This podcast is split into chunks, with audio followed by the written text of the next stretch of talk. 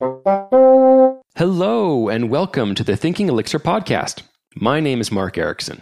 I'm Cade Ward. And I'm David Bernheisel. Let's jump into the news.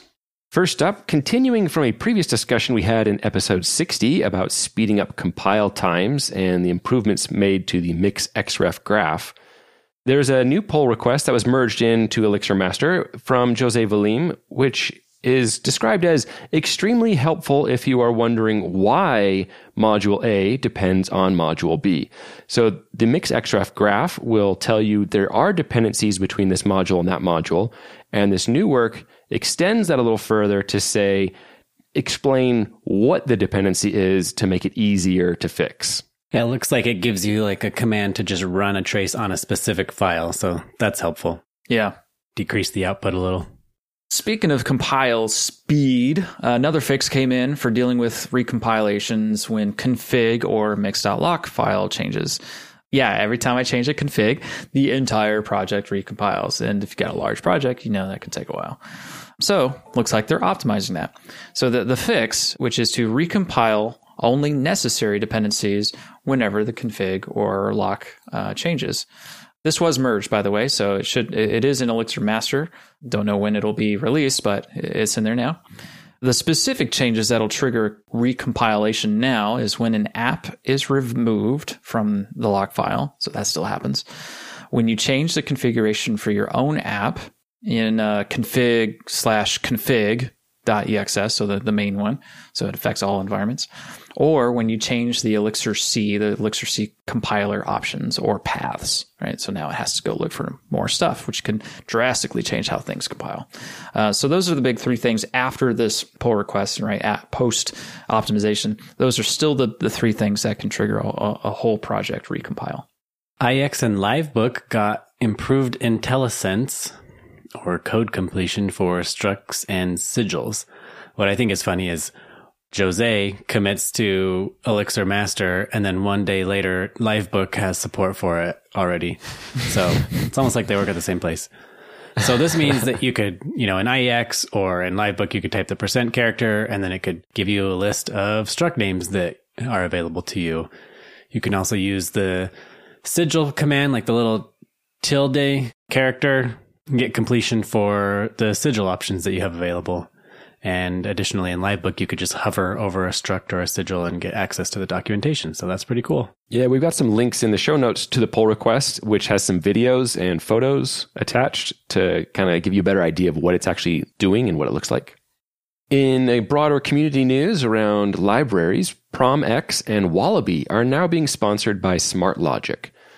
And Chris Keathley is also being sponsored by them too because he has quite a number of libraries that he is the maintainer of. So this is just an interesting thing to see. It's great when you have corporate sponsorship saying we want to support the libraries that we depend on to ensure that they are being able to go forward and to continue. So if you're looking to encourage your company, your employer to sponsor libraries and things that your project and your team depends on, then you can run Mix hex.sponsor to see the libraries that you are depending on and be able to try and fund those just to help make sure they're staying well funded and, and sticking around. Love it when I see a, a company like that do that. Next up, Lukas Larsson, who works on the Erlang OTP team and helped bring the OTP JIT feature to the community recently, wrote a blog post about using ETS tables for distributed counters. This follows on with a previous discussion we've had about tracking user count for large events. Was that something you were involved with, Cade? Yeah, yep, yep. I did see his blog post and I was like, huh, this sounds very familiar. so many things to go back and do and rewrite. Uh, looks like a good resource for understanding ETS tables, for counters with performance graphs and comparisons. So interesting read for sure. Yeah. All right, last item. Uh, in other Erlang news, starting in OTP 24.1, uh, we're going to get better float to string support. I think we've actually talked about this a, while back ago. So it was a large PR. It's vendoring uh, a common algorithm that's in some other libraries now. So that's now in OTP. And uh, it looks like it speeds up the process of turning a float you know, the numerical representation of it into a string about four to five times. And you can imagine like that's the, that's low level things that's happening a lot more than you might realize. So that could actually be a substantial performance increase depending on what you're doing. For example, converting to JSON or logging. I mean, it happens all the time. You just don't think about it. Anyway, we have uh, the the PR uh, links and the Twitter announcement. Really interesting stuff. Um, and the algorithm is called Ryu if that sounds familiar, it's because you, like me, are both uh, SNES and Street Fighter you know, players, and they're they're fast fighters, right? So uh, I don't know. I just totally made that up, but that's that's fun fun enough for me. And that's it for the news.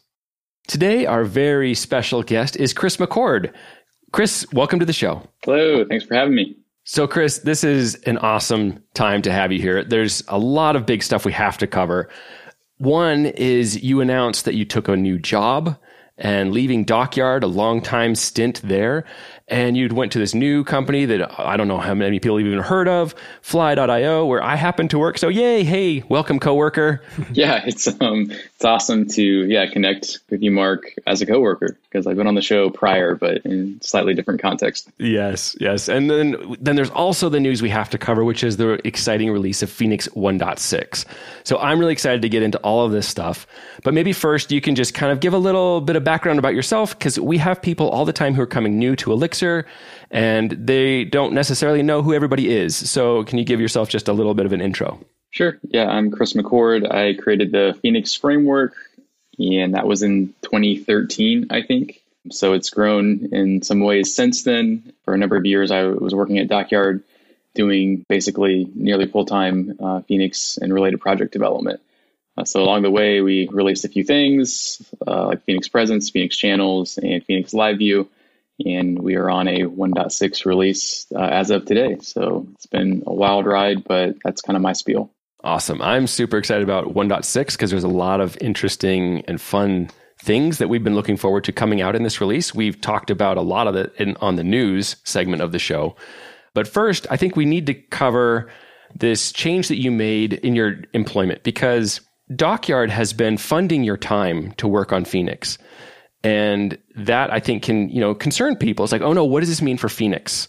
Because you've been spending, I don't know, was it like 80% of your time kind of dedicated towards shepherding the Phoenix project? Maybe you can talk a little bit about that. Yeah, it was uh, 75%, but it's neither here nor there.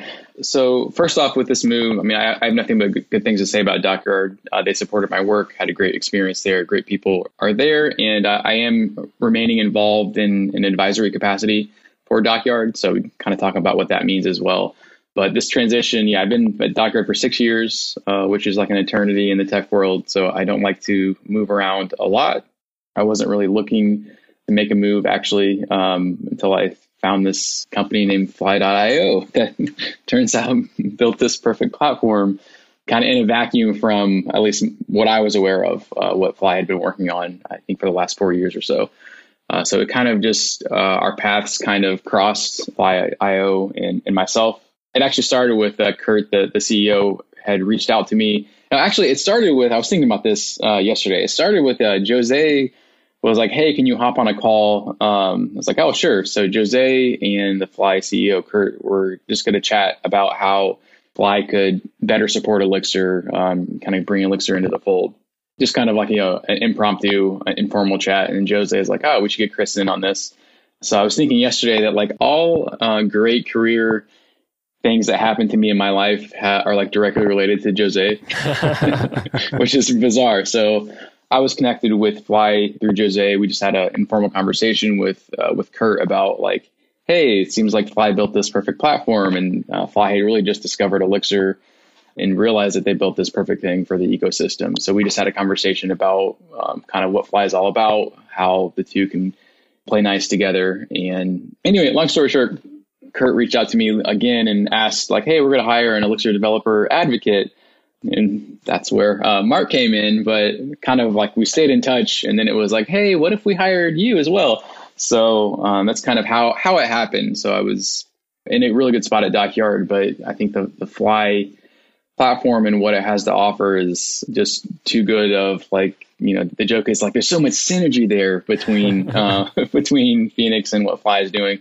So we can kind of dive into, I think, why that is, but that's kind of how, how the stars came to align with uh, kind of Fly built this thing in a vacuum as, as far as what distributed applications meant for what we're doing in Elixir. And then we were meanwhile building all these distributed things uh, with Phoenix Presence and LiveView. And then we found each other a few years later and it was like, oh my gosh, this is perfect. So what does this mean for your open source development time? Yeah, that's a great question. So yeah, with managing this announcement was tricky because like, you know, I did it on Twitter. So it's like, what can I pack into 250 characters?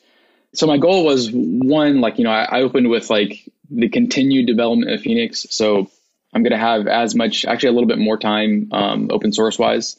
But essentially, the open source side of things isn't going to change. Uh, I should have a little bit more bandwidth, but really, it's same deal as Dockyard, and um, that's why I wanted to stress like the continued development of the framework uh, isn't going to be kind of steered in any particular way, just because what we're like, whatever we're, we're working on on Phoenix, like directly is relevant to what Fly is doing. So it's like whether we're making LiveView, which works on these like can work great for running on the edge close to users or Phoenix Presence or Phoenix PubSub.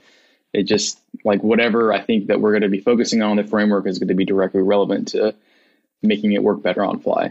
Um, so there's that side of things, and then it, it, was important for me to try to also educate people that are unaware of Fly, like what Fly is all about, and also tell people that like you know my move from Dockyard isn't wasn't kind of uh, happened by some event that caused me to leave. It was just Fly was kind of this perfect matchup. So I'm still staying on at Dockyard in, in an advisory capacity. So I'll still basically be available to our Elixir team at Dockyard to bounce questions off me, have a heads up on new releases or what's coming down the pipeline.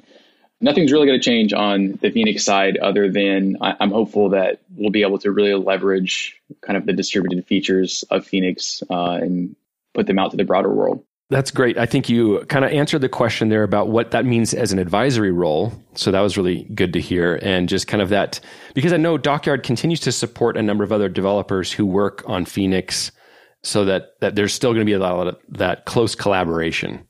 Maybe putting words into your mouth, but it sounds like there's not going to really be any impediment to the, the continued interaction between the whole team and, and everything going forward, right? Yeah, exactly. So, I mean, like Dockyard also is sponsoring the Lumen project, which is an alternative Erlang Beam VM uh, in WASM. So they've been really heavily involved in the community. I mean, they're they've invested millions of dollars at this point uh, over the years. They've sponsored essentially every Elixir conference as like the top sponsor. So they have been involved, and they're going to remain heavily involved. Yeah, that's really cool. I love I love how involved Dockyard is. I wish more companies were likened to Dockyard. I guess you could say it's got to be fun to be able to work on all this tooling that benefits the community.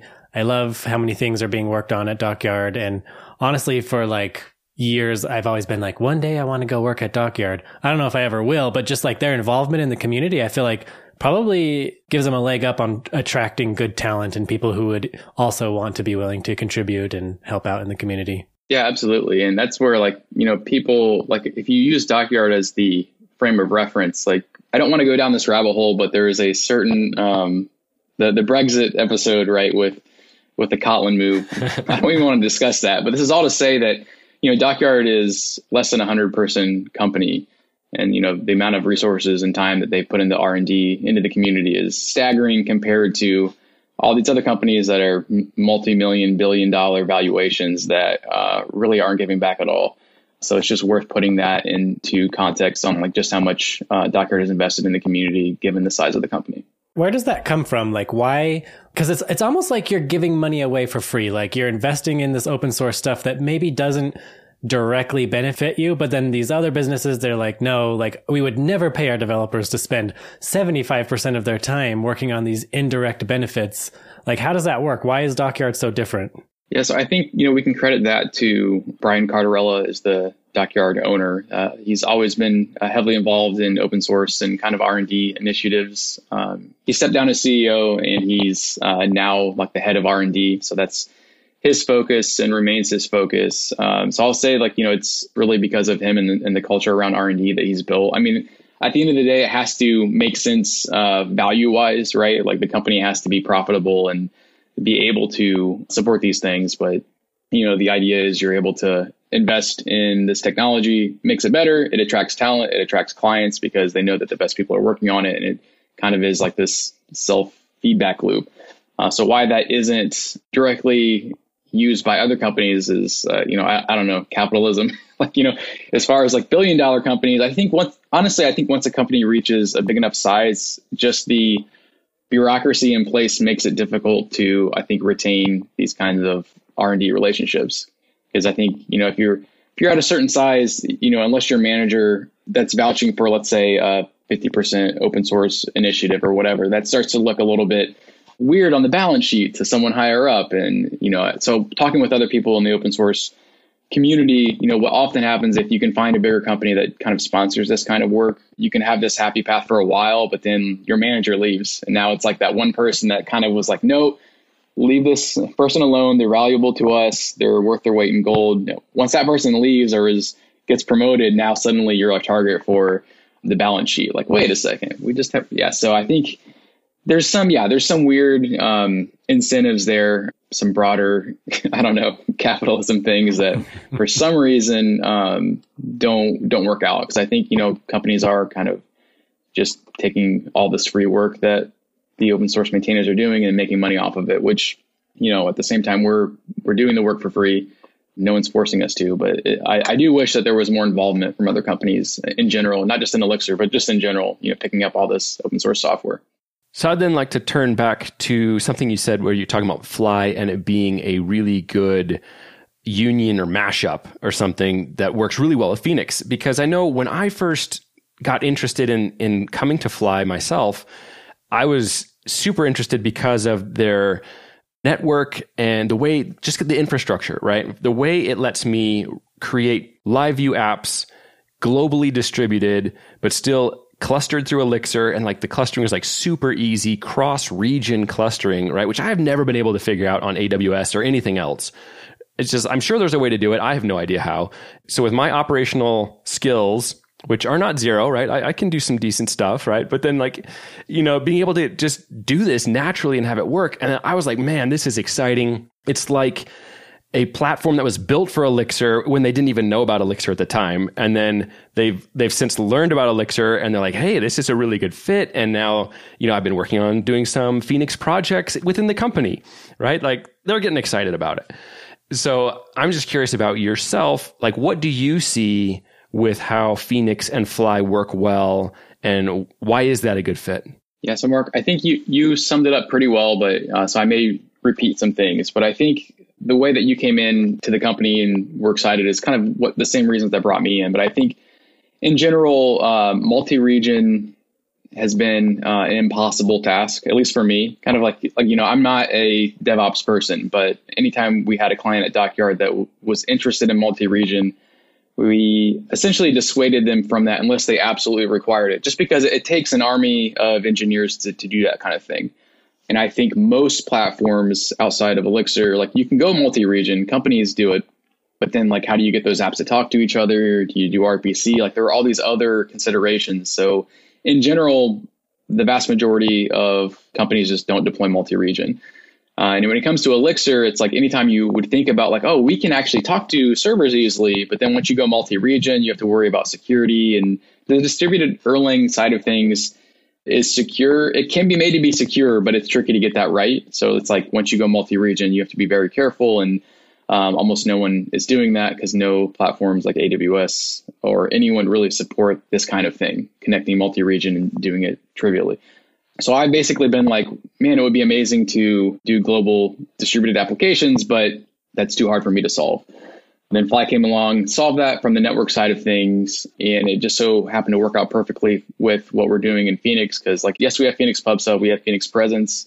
Now your apps can run globally and talk to each other, but now we we've also been focusing on Phoenix Live View. One of the big caveats was like if you're if you have high latency clients, it's a bad fit.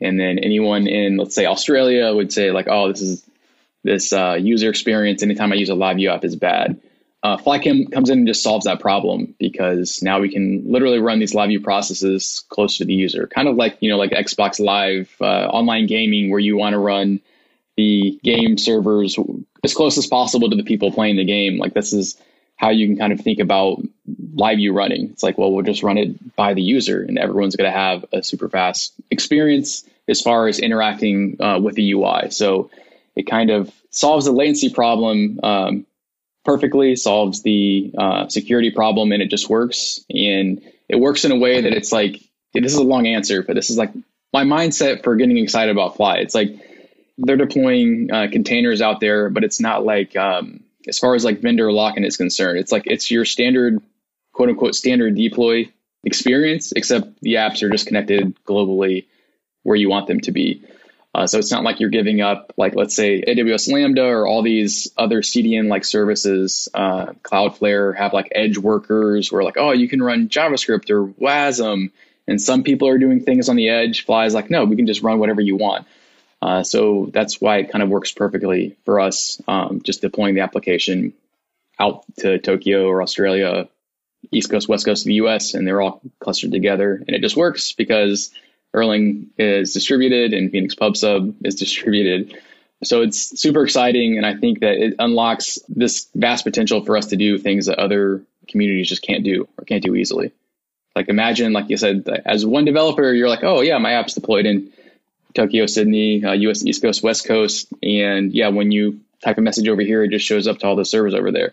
Like what, what would that take if you were saying that, you know, to someone not in the Elixir ecosystem? Like that sounds like a months and months or years of work. And for us, it's like, yeah, the Phoenix generators deployed on fly with some pub sub, a couple lines of pub sub, and now you have messages showing up across the planet. Uh, so anyway, that's why I'm very excited about it. Um, and I think we're going to be able to build things that other people are going to look at and be like, what? Like, how is this happening? And for us, it's like, yeah, this is just how we build applications. Uh, so that, there's my really long spiel. I'm very excited about, about what we can build. It sounds awesome because I, I share all the same views. I'm really excited to see kind of what you're going to do with this as you start to make that part of it your focus as well. Because I, I, know Kurt has been really excited about some of these features and he's like, Hey, Mark, can you build this? And I'm like, I think I can, you know, and then like with Chris coming on, it's like, Oh yeah, boom, we can do this. Yeah, we can do this. So I'm excited because like some of it is having some like plug features that are just off the shelf things to help take a standard Phoenix app that really wasn't built for multi-region at all from the beginning and just make it be able to work. Just like getting that off the shelf, easy solution. So there's going to be lots of interesting stuff. I'm really excited to see what you have in mind for some of that. I know some of the things that I did when I came on was starting to build out some of the guides, like how do I get Elixir up and running? And one of the things I thought was super exciting was the ability to get SSH. I can just using WireGuard, which is the just a existing awesome technology that's part of how the, the, the, virtual private networks work within Fly. I can connect my local machine up to that virtual private network. And one of the fun things I did is I got Livebook running. So I'm running Livebook locally on my machine, connecting it up to my cluster and able to run queries and things. And then be able to SSH into a running server without doing the WireGuard, you know, just doing the, the fly CTL, it's a, command line interface, just doing that to get a shell open in IEX running. Super exciting stuff. I don't know, like, what is it that you think, Chris, is interesting or, or different in, in any of this? Yeah, so I mean, Mark, you, you blew my mind with that post because looking at Fly from the outside, you know, I was thinking about the deployments, everything I just talked about but then reading the Livebook post, the first question in my head was like, wait a second, how is it going to be secure from, you know, your home to the cluster? And then it was like a, the post is, it calls it out right away that like, oh, we can just open a WireGuard tunnel. So I think that Fly's networking layer like is like really what makes it special and like the secret sauce. So it's like I can connect these servers globally securely and then like join the cluster from home on my laptop securely and like that just works. Like that used to be like a nefarious. Like I used to do that from like my little DigitalOcean droplet. I would cluster it from my laptop, and it'd be like, yeah, this is probably being sent in the clear. so there's some really neat things there. Um, I love when you can just remove layers of abstraction. That's what LiveView is all about. Really, it's like HTTP falls away. You don't have like JSON payload structures. Uh, so one thing Fly does, one thing I've ignored in my career mostly is like CDNs for assets. It's like it's always been someone else's problem. Like, oh, we'll let the ops people figure that out. So Fly makes sense because for the same reason you deploy your JS and CSS close to users, right? Like CDNs for assets make total sense because it's a better user experience. So why don't why not just run your apps close to users? It's kind of like the fly idea, which makes complete sense. But one thing that's amazing is like the CDN part of the asset story. If you're using Phoenix, like that just goes away because like your your plug static plug is your CDN then. Like if you're already running close to the user, plug that static is the CDN. Like so you just remove this ops layer entirely. Like oh we're no longer having to pay the CDN or like copy assets over to a CDN, bust that cache like that's that's just gone. So I, I love like just removing those layers. So that's one. I also wanted to touch on my focus has always been around distributed applications like Phoenix Presence, Phoenix PubSub. But I think I will be able to revisit that with kind of a renewed focus because like this idea of like distributed applications, now that we have a platform that lets us kind of trivially do this, is now like what does it look like to build apps this way? Kind of what you touched on, Mark. Like you can use Phoenix PubSub, it would just work. But if you're if you've got like Postgres uh, read replicas out in Tokyo and you're writing back to your primary database, like you, these things have to be solved and, and, thought about. So while some things will just work when you're building applications this way, like there are some things necessarily that you're going to have to think about. Um, but as much as you can pre- pretend that you have this non-distributed system, uh, the better. So I do think we will kind of think about these problems, or we as like the Phoenix team in a broader light because now we have a platform that we can start kind of exercising these things. Uh, so one example, like you know, Fly has this idea that you touched on, Mark, about like rerouting back uh, the HTTP request back to the primary. But I think in the context of like a LiveView application, what we can do instead of like instead of resending the request back and routing it back to the primary, we could just run that code the whole block of code that you want to run on the primary server. It's essentially like a RPC call, but for us, like it's very easy to do. Like it sounds, it sounds weird, but it's like, yeah, it's just like run this function, but like over there, and like and it can just do that. So for the listeners, like there's a lot of context here. Let's say one of the bigger problems of a distributed system is like reading your own writes. So imagine someone posts a chat message and we broadcast over Phoenix PubSub, hey, this new message exists that all works. You write the Postgres, but if you've got like a Postgres read replica in Tokyo, your PubSub message may arrive first before that data has been replicated to your read replica. So if you need to like hydrate that message uh, when it arrives on the other side, that data may not be there yet. So like you have this race condition, which can be solved in a number of ways. That would be a great future episode. We can talk about this, but this is kind of where I think a lot of the content and ideas and solutions around where I'll spend my open source and non open source time at Fly is around these ideas. But what they're doing on like Rails is like, well, just don't do any work that requires the primary on the other servers, reroute that request. Because the problem you'll have is like, let's say you can do database queries just fine. Anyone can do a database query back across the ocean. But if you needed to like, let's say do three reads before you do a write against the primary replica, like that's like many seconds of latency. It's like you're going from Tokyo back to the, the database query and back, back to the primary and back, and then you got the data you need to do the write, and you go back across the ocean. Like that's not that's not what you want to do. So what we can do though is we can just say like whatever code that we want to run that's going to do a few reads and then do a write in a transaction, like just take that code and go run it over on the primary and give us the response. So we can do one hop across the ocean and back instead of rewriting the whole web request. So it's like just do this RPC over there, and then we get back the Elixir result with essentially the same code that we're running. Uh, so I think that we have some unique opportunities again because the Elixir and Beam platform is kind of built for this kind of thing. So whereas other ecosystems I think can still take wild advantage of what Fly is doing, they're still not going to be able to just be like, oh yeah, run this code but over there and give me the result. Like for us, that's just built into the platform. So there's some really neat things we can do so like you still have to think about this global distributed system. You can't just pretend it doesn't exist, but I think we have all the tools to actually make this work really well. And that's what most excites me. Wow. Well, we will definitely have to sync up because I'm going to be giving an Elixir conference talk about doing this kind of distributed Phoenix applications. And I've already been working on some things and building out some uh, samples for that. But like what you're talking about there, it's like, oh, that's a whole nother level. Yep. We're totally going to have to work together on that. yeah, absolutely. Well, while we've got you here, I'd love to shift over and talk about the Phoenix 1.6 release.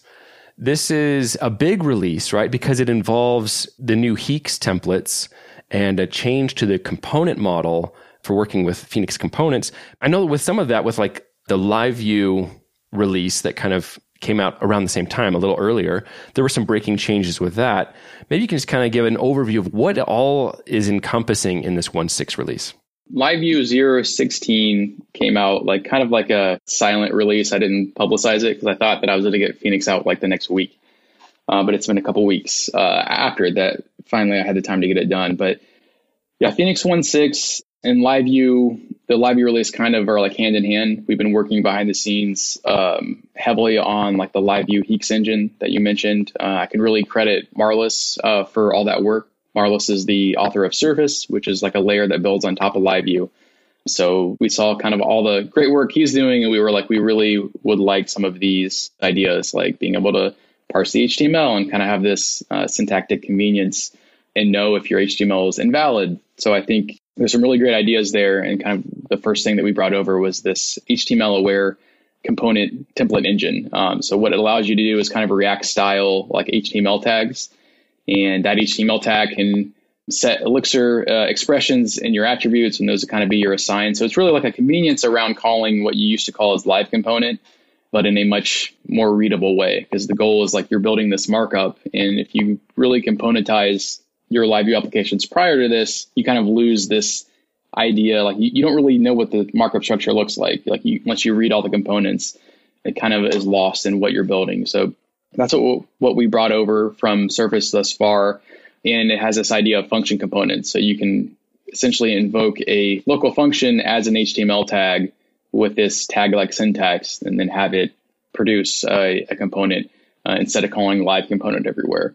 So that's kind of one of the big things that came over. Meanwhile, on the Phoenix side, it was kind of a back and forth to figure out how this worked with Phoenix because the goal was, you know, we had EEX, HTML EEX, and then we had HTML LEEX, and we were like, okay, it was like if you're building LiveView, you can use the LEEx. Uh, if you're doing regular Phoenix, you can use EEX. Um, our goal with this release is anything that wants to render HTML can just standardize on HEEx templates because like there's still a lot of value in getting valid, semantically correct HTML verified at compile time.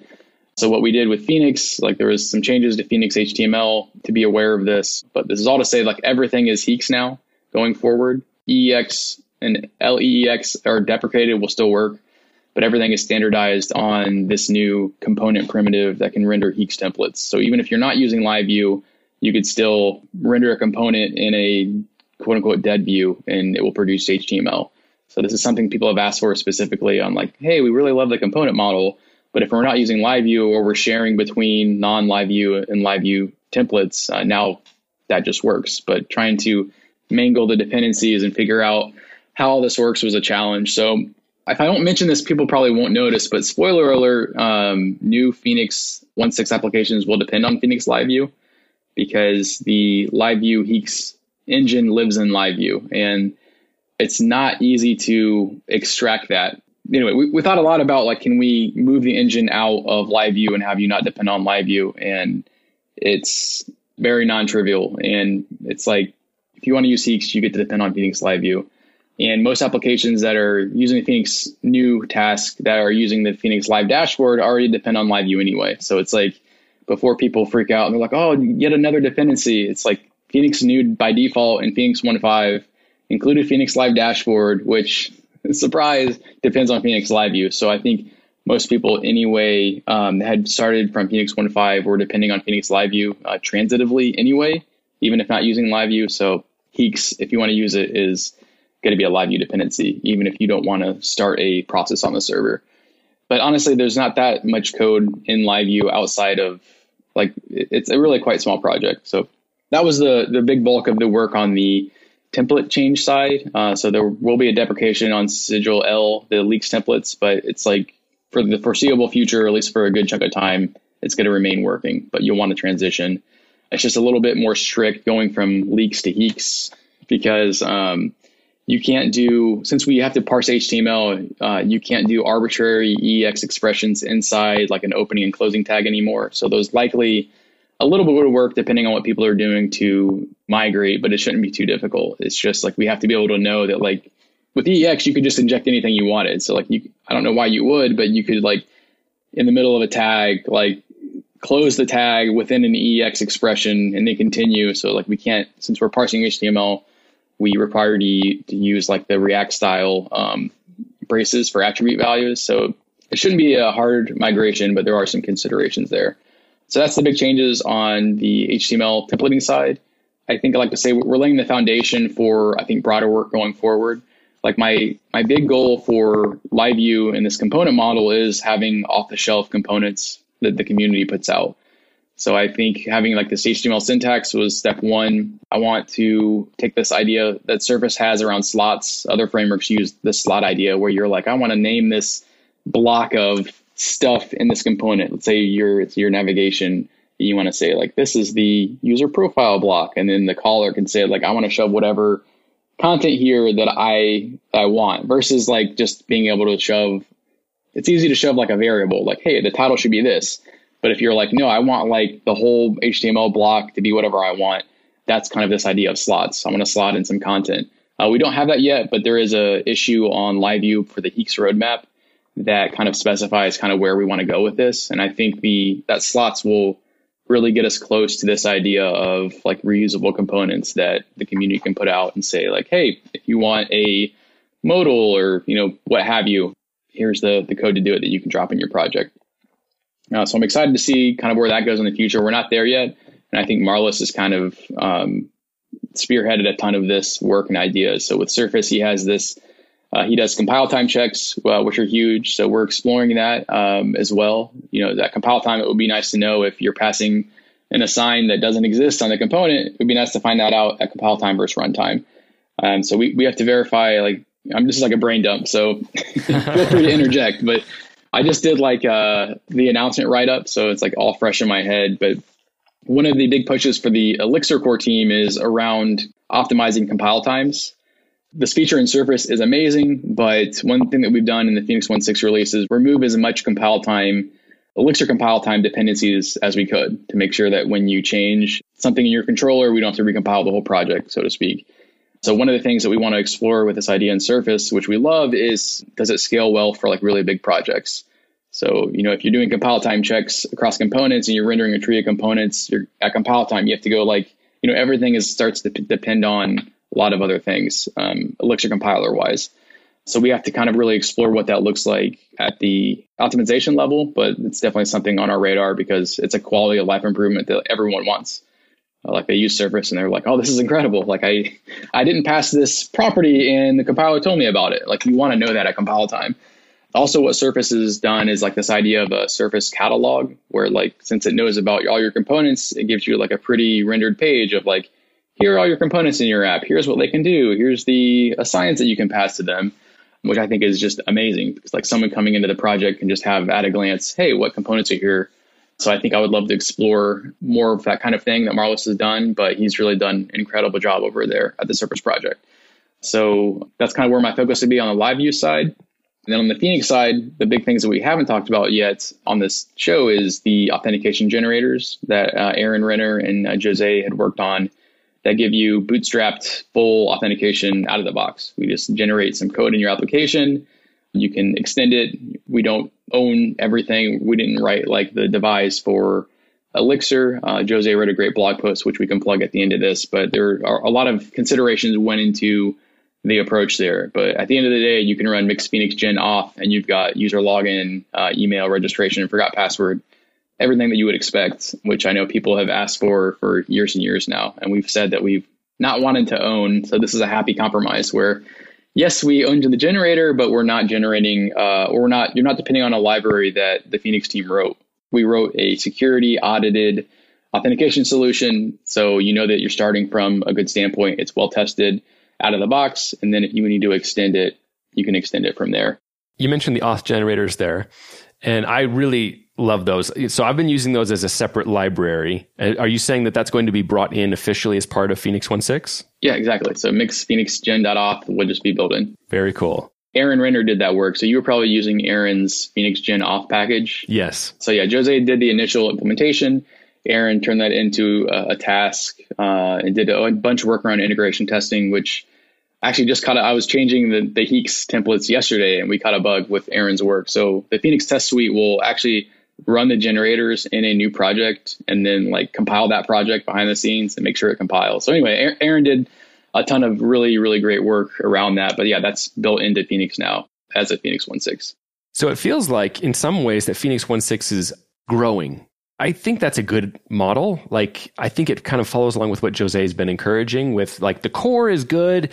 A lot of stuff should happen outside the core. But it sounds like maybe some of these things as they solidify and they they're like, yeah, there's a lot of value here. We can make that part of the core and it can kind of explore outside. You know, like Surface has, has been a great example of that too. And then kind of bringing pieces in. So Phoenix is growing, but it's already it's bringing in something that's already been mature and tested. Is that kind of fair? Yeah, that's a fair assessment. And like it's not like, you know, everyone out of the box, if they don't run the authentication generator, they don't depend on any of that code. So it's like it, it does it is more code living in uh, in core, but it's not like we have devise from Rails living inside the Phoenix core code base. So I think yeah, that, that model's accurate. Uh, one thing that we also did in the other direction was we extracted Phoenix View into its own project. So the upgrade path will be adding the Phoenix View mixed dependency to uh, your project because what people were wanting to do is like outside of the web application, let's say in your umbrella app has no, no idea about a Phoenix web server, they wanted to render an email.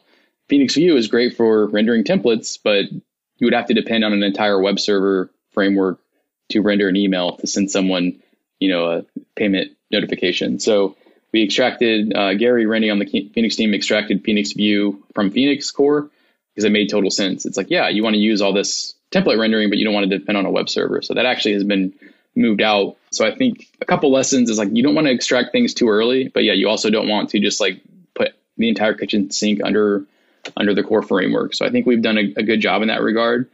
So the things that we're adding now mostly are uh, external dependencies that are just included by default, and then people still get up in arms about this, but it's like it's not in the core code base. So Phoenix Live View is going to be uh, dependent on by default now. You can remove it or pass the appropriate flag. We're also including uh, Swoosh by default. Swoosh is a mailer library. So we have a Phoenix Gen mailer task that generates a mailer for you now because one of the few things like we like to say we we tackle like the 80% use case that everyone needs in their web application. So one of the things over the years is we've avoided email. And it's like eventually you've got to send email, right? It's like forgot password requires an email. So we finally were like everyone everyone as far as like the 80% of developers needs to be able to send email. So out of the box, we didn't like add swoosh to the Phoenix core code base, but you depend on it in the mix files unless you pass no mailer. Uh, so we have a new mailer task and swoosh will be a default dependency out of the box. So the, the idea is like not to include everything under the sun, but it's like this is something just over the years that everyone has needed and we've kind of just punted on it. And finally it's like, okay, we need to have a mailer solution that isn't I mean, the community has had one, but like we can't just continue to be like, oh yeah, we generate authentication and forgot password emails, but the forgot password is like an IO puts on your terminal. it's like no, it needs to be a, uh, it needs to send an email. So finally, yeah, it's like we we we solve that. This is all very exciting stuff. I think that actually you guys are secretly adding live view in to get that to be a little more widely adopted. Is that's kind of what I understood from that. That's fair. I mean, I think that's where that's where my focus is you know, I've joked that like dead user dead to me already. So I think it's clear that like it's that is where my focus is. Like, you know, I, I don't think it's it's not a surprise to anyone. Like I've said that anything greenfield that renders HTML from the server should be a live view. Like that's my stance on it. Uh, so I think part of it, like it, this wasn't really a way to backdoor live view in. Like Jose and I had, and I forget the nuance of the discussion, or I would repeat it here. But like if we tried to extract the HEEx engine from LiveView and put it, let's say, in Phoenix Core, the HEEx engine needed to be LiveView aware because like we built it for LiveView and change tracking. Like it was kind of like a chicken and egg problem. And the closest thing we could get to make it work is having like a compile time configuration that like swapped out part of the engine. So this is the nuance. Uh, I'm gonna like broad stroke it, but like the closest thing we could get if we extracted the HEEx engine from LiveView is uh, it can be made to work, but if you later added LiveView to your project, all of the previously compiled sigil H's would need to be busted and recompiled because they were using a non-LiveView code path that we were pointing elsewhere. So it's like it was a chicken egg problem that could be made to work, but then it would be a footgun later. And it was like, well, people are already depending on Phoenix Live dashboard out of the box. So it's like they already have live view in their depths. That's the thing. People don't see all this nuance behind the scenes. They think it was just a snap decision. And it's like there were many, many discussions on like, how can we do this? and what we arrived at was, you know, what we think is best, but it wasn't just like, hey, we'll just throw live view into everything. It was like that was the best option. But like Kate, like of course there is some bias here. I'm like, that's totally fine for me because that's how I feel people should be building applications. So like obviously there's some bias, but really we did look at out of the box trying to to not have live view be a dependency. But it already is anyway if you're using live dashboard. So it's kind of what happened. Yeah, that makes total sense. And and I think it's good for people to get a little bit of insight on on the conversations you guys are having and how it's working behind the scenes. So thanks for that. Before we let you go, I, I did want to kind of touch on this other major thing that was happening with Phoenix 1.6, which was uh, the big change to the asset pipeline and the switch to ES build, which I've been really excited about doing myself, especially since I ran into some Webpack problems recently. So I was just like, oh, I'm waiting and waiting. And it's like, yay, Phoenix 1.6 here. So maybe you can talk a little bit about that because I, I know there was some other work that had been done previously to upgrade the Webpack process or maybe just kind of what's going on there. Yeah, so Brian Cardarella, the owner of Dockyard, we can kind of credit him with the ES build uh, uh, outcome, even though he did a ton of work that um, a lot of it we did pull in, but a lot of the work that he did around making Webpack 5 work was thrown away. So what happened was Brian came to me and was like, I want to own the Webpack 5 upgrade. And uh, at the same time, he he also like if anyone's looked at the live view code base, it was one JS file which I've agreed for a, a, while. It's getting too large, but my goal was like I want to get less tooling, less JS tooling in my life, and I, I didn't want to create a JavaScript framework. So I kept the entire LiveView code base in like a 2,000 line file because it was like it shouldn't be bigger than that. But it was to the point where like even testing things in isolation, like we were having to export things that were private just to test them. So anyway, Brian was like, I'll refactor the Phoenix JS and Phoenix Live JS into multiple files, and at the same time, I'll upgrade to Webpack 5 he thought it would be super fast, like a couple days of work. I warned him. I was like, this is going to be weeks of work. I promise you. I was like, no matter, like, it's just, that's just what happens. Uh, I've avoided the Webpack 5 stuff because I knew how much pain it was going to cause. He went in with rosy eyes and it was like a month of a month of work.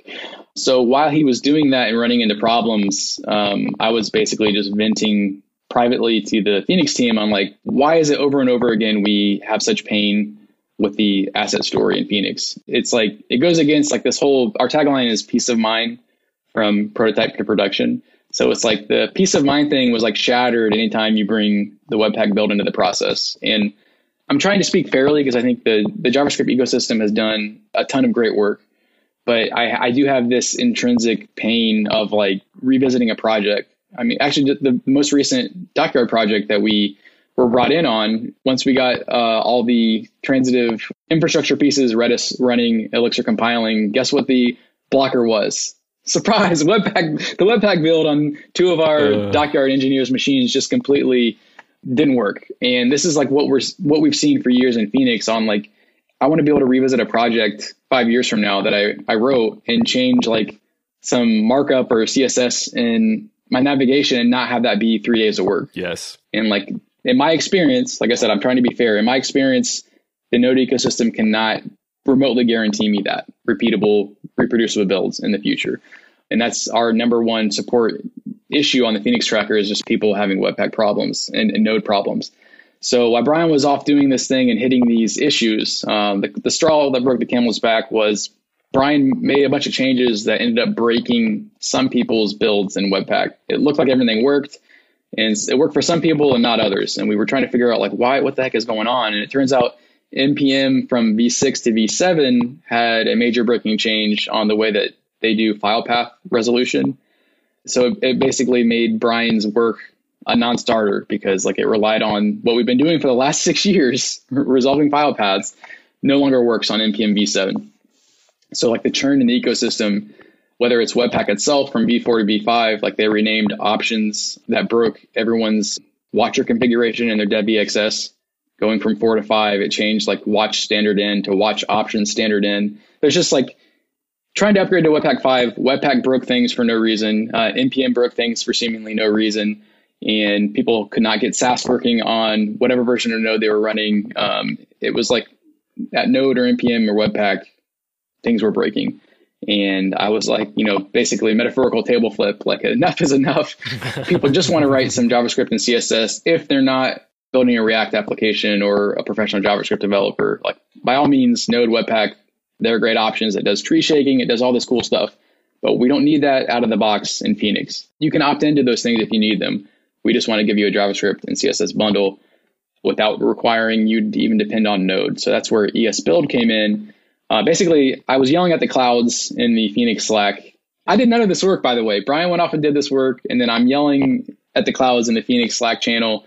And I'm like, what if we just didn't use Node? It's like kind of what I posited. Like, is that possible? I was like, I'm ready to just to put script tags on the page and be done with this. Um, and then that's like the Phoenix team was like, what if we didn't use Node? Like, could we could we do bundling without ES6, uh, all this stuff with and transpile into ES5 if we needed it without depending on Node at all? And it turns out ES Build is written in Go, and it, it gives us that.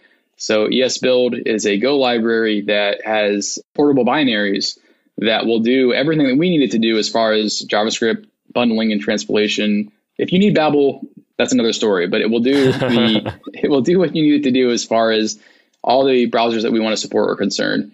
And it will do CSS bundling. And it's a portable binary. So what we do when you run Mix Phoenix server for the first time is we just go download that Go binary and it just compiles your JavaScript and CSS. And it's like it's a beautiful thing. Like I'm testing the release, the Mix Phoenix new command, and like you know, it used to like run npm install and it would take forever it would add like 50,000 files and folders. Like now it's like downloading ES build and it's like a half second later. So in the time, like a half second to download ES build, run the Go binary and produce your JS and CSS bundles. Like it's that fast. So it's like not like Node doesn't have to be on the machine uh, at all, and it all just works. So that's that's kind of the news there, where it's like out of the box, we really want this peace of mind. Uh, we want to reduce the dependencies that we have.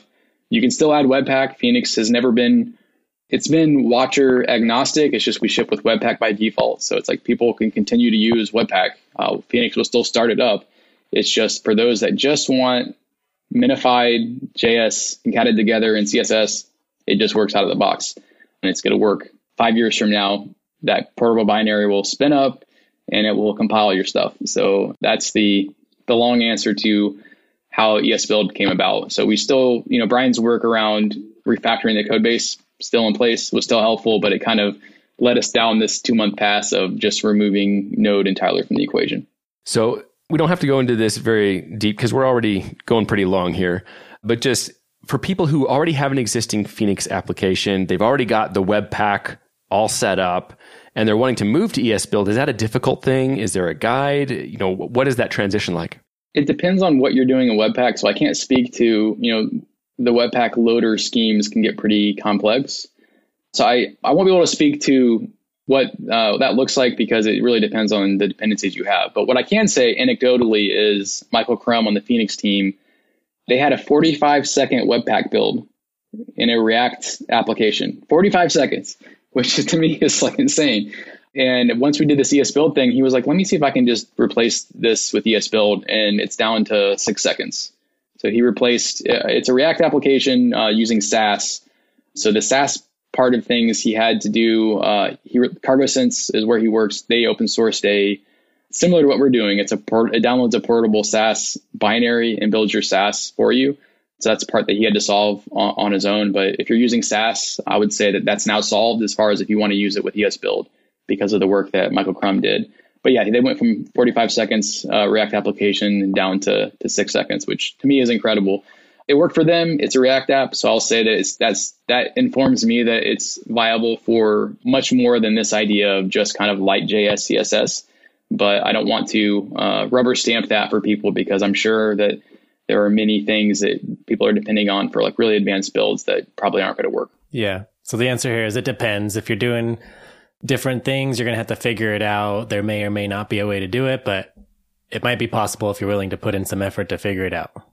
Not a golden path for everything, though. Yep. And, you know, like I said, if Webpack is working great for you, you know, by all means, continue to use it. But for us, it's really about out of box experience and also long term reproducible builds. Like you want to have peace of mind when you start the project up that, like, oh, well, this doesn't work anymore on my architecture because reasons. Um, that's no longer a concern.